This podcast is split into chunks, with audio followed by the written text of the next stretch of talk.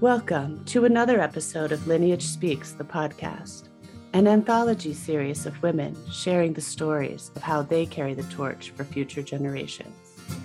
I'm your host, Martelena Don Turpel, and today, sharing her chapter, we have Tricia McKenna. Tricia McKenna is the creator of a heart grounded movement and offers mentoring services as well as heart centered real estate services.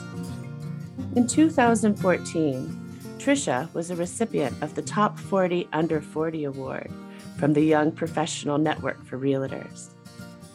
Committed to a daily spiritual practice, she has transformed her early childhood health problems, family trauma, and addictions.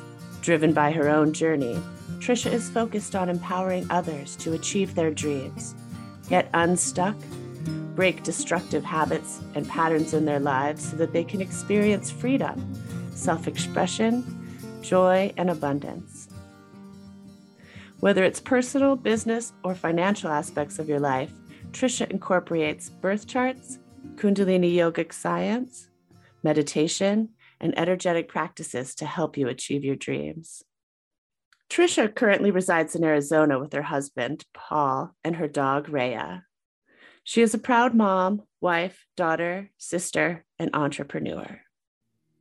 Chapter 16 Tricia McKenna, The Creation of a Heart Grounded. Do you ever wonder where some of your thoughts and beliefs come from, or how your thoughts and beliefs impact your life as you know it? When we were born, we are vulnerable to those that are caring for us, and we trust them to take care of us and guide us and nurture us.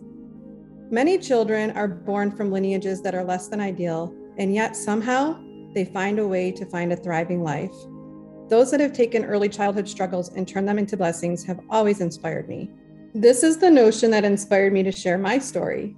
My journey is one of hard scrabble life and heart fought victories. All of my challenges have opened up new insights and spiritual paths that led me to a life I'm learning to love and lessons I want to share with others. I've personally battled back from alcohol and drug use, family neglect, and childhood health problems. I am a mom, a veteran real estate broker, a Kundalini yoga teacher, and the creator of a heart grounded movement. My passion is helping uplift others to find their own light by helping them develop their own spiritual practice and allowing them to experience healing, prosperity, and joy in their homes and personal lives. I was born in the cool fall month of October in Western New York on the first day of my life, my precious physical body was fighting to be whole, healthy, and complete. I know now what was making me ill is known as the herpes zoster virus, and I've recently found out that some babies don't even survive the birthing process when they have this. What this means for me is I have a, a compromised immune system and can be overly tired and sick a lot. I'm so grateful God did not give up on me after I was born and continued to guide me on my path no matter how many times I tried to take an exit. A few years back, I found a letter written by my oldest sister that she wrote to my mom and I while I was in the hospital after my mom gave birth to me. We were in the hospital a little bit longer because of my illness. Reading this letter now as an adult, it reminds me how hard it was for all of us at that time and how we were all fighting for survival in our own ways. Challenges and blessings. Growing up, I was the youngest of three girls. When I was just one year old, my mom decided for good to live a life apart from my father. My dad was a Vietnam veteran who had PTSD and suffered from side effects of an Agent Orange. He was absent for most of my early childhood due to excessive drug and alcohol use. When I was nine, my dad became sober enough to be a part of our lives and I was able to visit him on the weekends. My dad tried really hard to be there for me once he was sober. He would talk about his conversations with God and how God saved him after he suffered a stroke and heart attack. My dad was born on Christmas Day, and he was the seventh son born into his family. Dad felt this made his relationship with God very special, and at times I heard him talking about being the Son of God. He told me that when you have a relationship with God, you're never alone. He loved God with all his heart and often in his struggles would cry out to God. Knowing what I know now, I know my mom was doing the best she could when she made the tough decision to leave our home with my sisters and me when I was just a baby. She thought that leaving my dad was best for us because he was deep in his mental health issues, suffering from PTSD, and using alcohol and drugs to cope. For me, my poor health continued through my adolescent years. It often included missing school and extracurricular activities and frequent visits to the doctor for tests and allergy shots. My mom was trying really hard to keep me active and even placed me in an indoor soccer league one winter. During this time, I was very close with my oldest sister. I remember struggling to keep up with schoolwork and with my grades, and it barely allowed me to move to the next grade level each year. When I was 11 years old, I experienced a long cold and flu season. I became sicker than normal and was having several issues with my left eye. There was an 18 month span that I recall when I was homeschooled and in and out of the hospital while the doctors were trying to figure out what was happening with me. My dad's brother would come and pray over me and share the word of God with me during those times. After several hospital stays and many laser surgeries later, I had my left eye surgically removed this summer between seventh and eighth grade. Being surrounded by so much uncertainty, what I actually remember most was being so angry that my eye socket would not be ready for a prosthetic eye in time for an eighth grade dance that I had been invited to, and that I would still be wearing an eye patch. I hated that I had to wear an eye patch. Everything about it was just so terrible.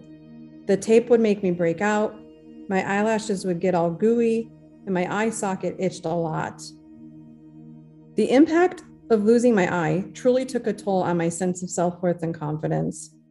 Still today, I often struggle to enjoy getting pictures taken, and I'm very uncomfortable on video and often bump into people in crowded areas because of the lack of peripheral vision I experience.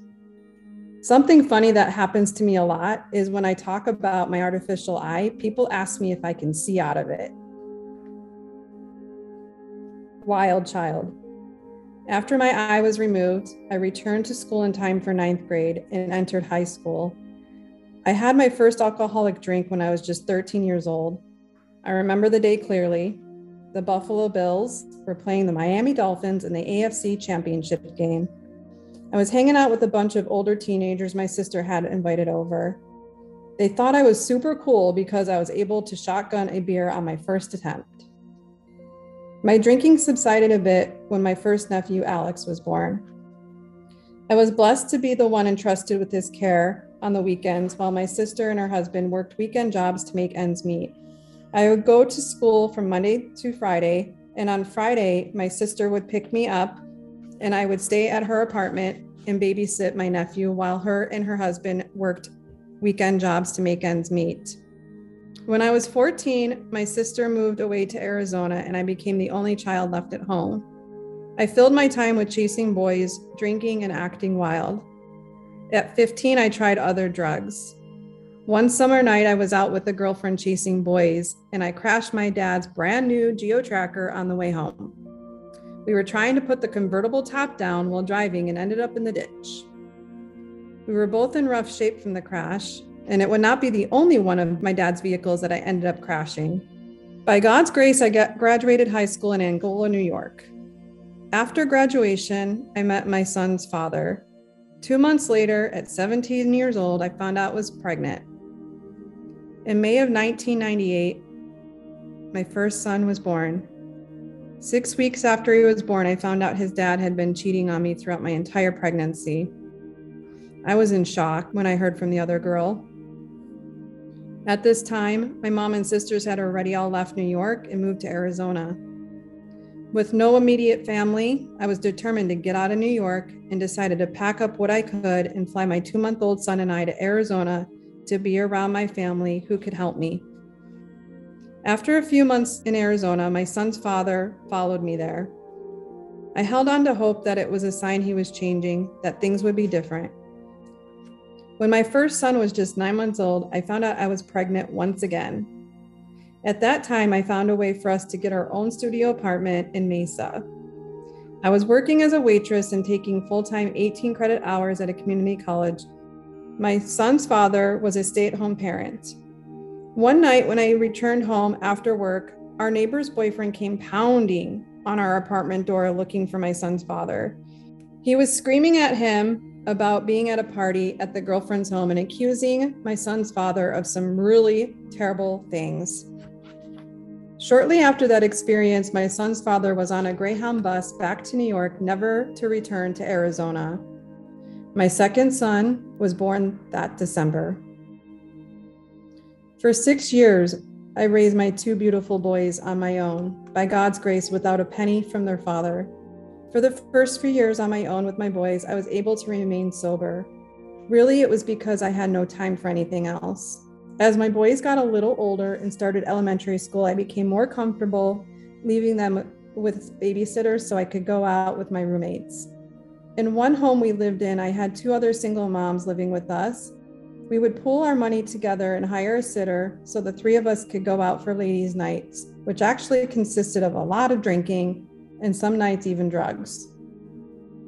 For a few months, I even found myself working at a club to make ends meet. New chapters and lessons. In 2005, I met my now husband at a job one of my ex boyfriends helped me get. God can be funny like that.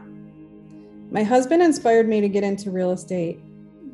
He happened to have two sons like me, so we wanted to have some flexibility for someone to be home when our boys came home from school.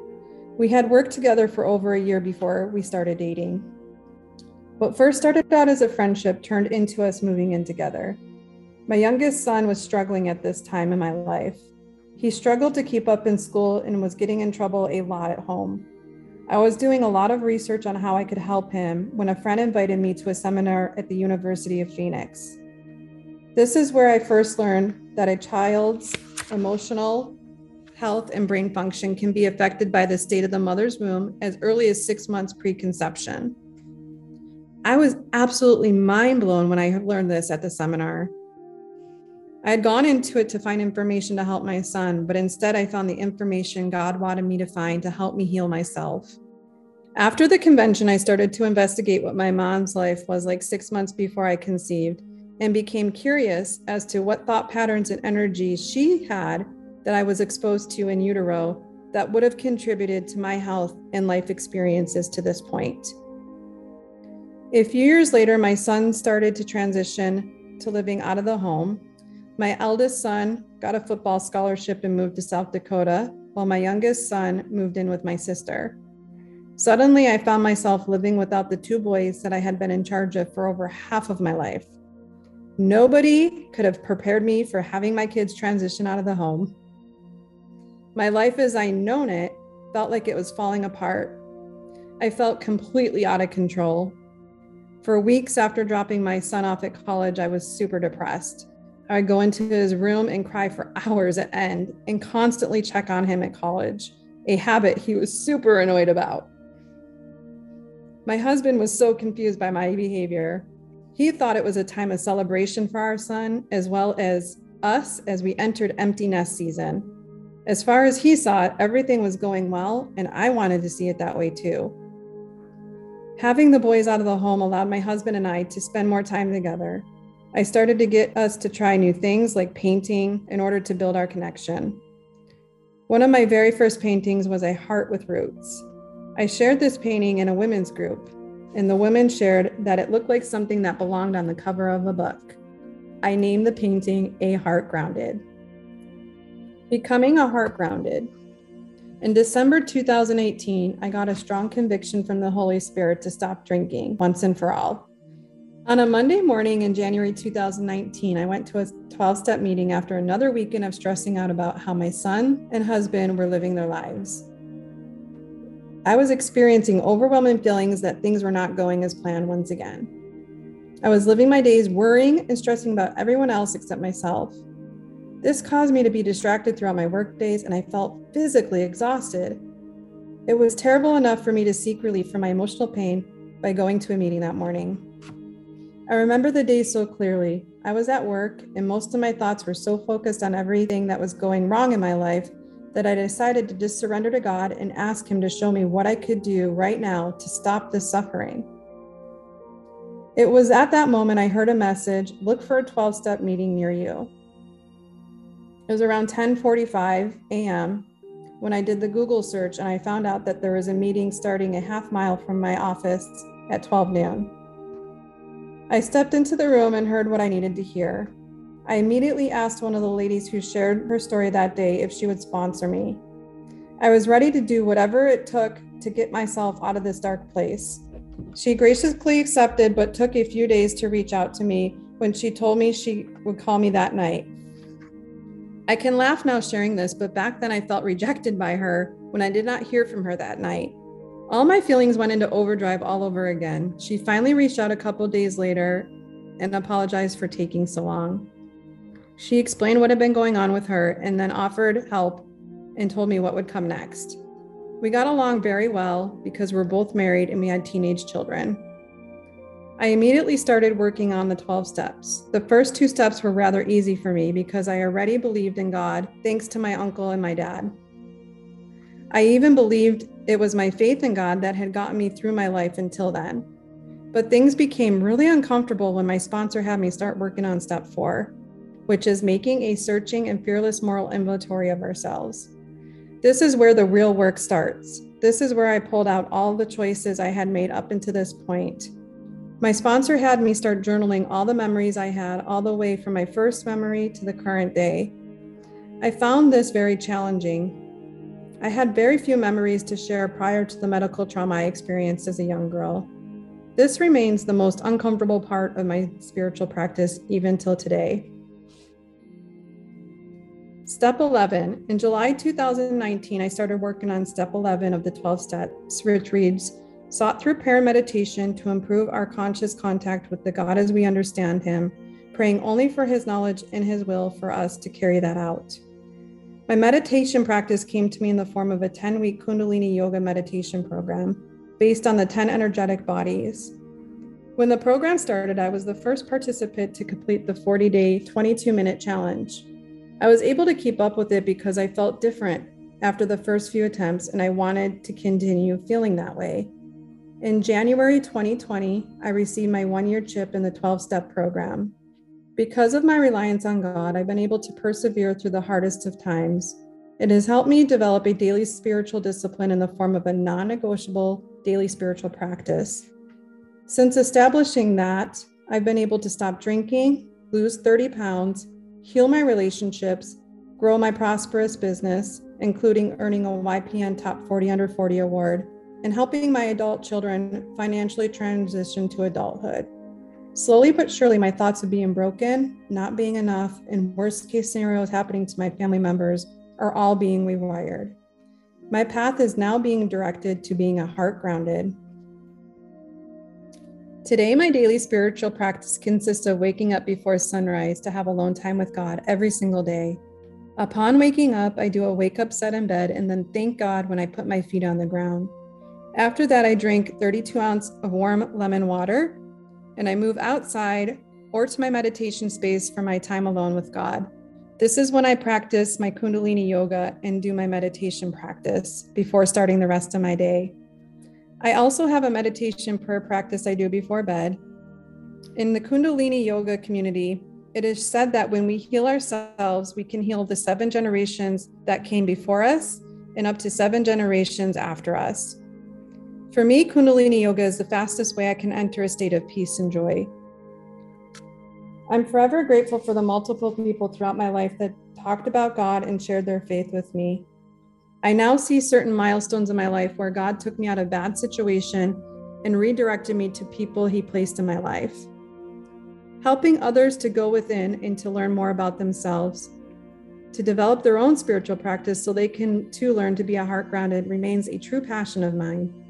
No matter where you go, no matter what you do, no matter who you are with, the one contributing factor in all circumstances is you. You are with you from the time you come out of the womb until the time you die. You will spend the most amount of time with yourself, so why not get to know yourself better? Taking time every day to get to know yourself, work on yourself, forgive yourself, and offer yourself compassion is one of the most transformational things you can do in this life form. Thank you for listening. Be sure to subscribe, rate, and review us if you found this podcast to be helpful in your journey. If you would like to experience more from the other women who contributed to this series, you can purchase a digital or printed copy of Lineage Speaks on Amazon. All proceeds go to elamugirls.com, a nonprofit organization giving young girls aged 14 to 18 in Kenya a choice, a voice, and a bank account, saving girls in Kenya from genital mutilation sex tourism, or becoming a child bride and changing their lineage story. Once again, thank you for listening. And remember, you get to write your own story, how it connects you to the stories of the past, and how you guide the stories of the future. Until the next episode, honor the light within you and let it guide your way on.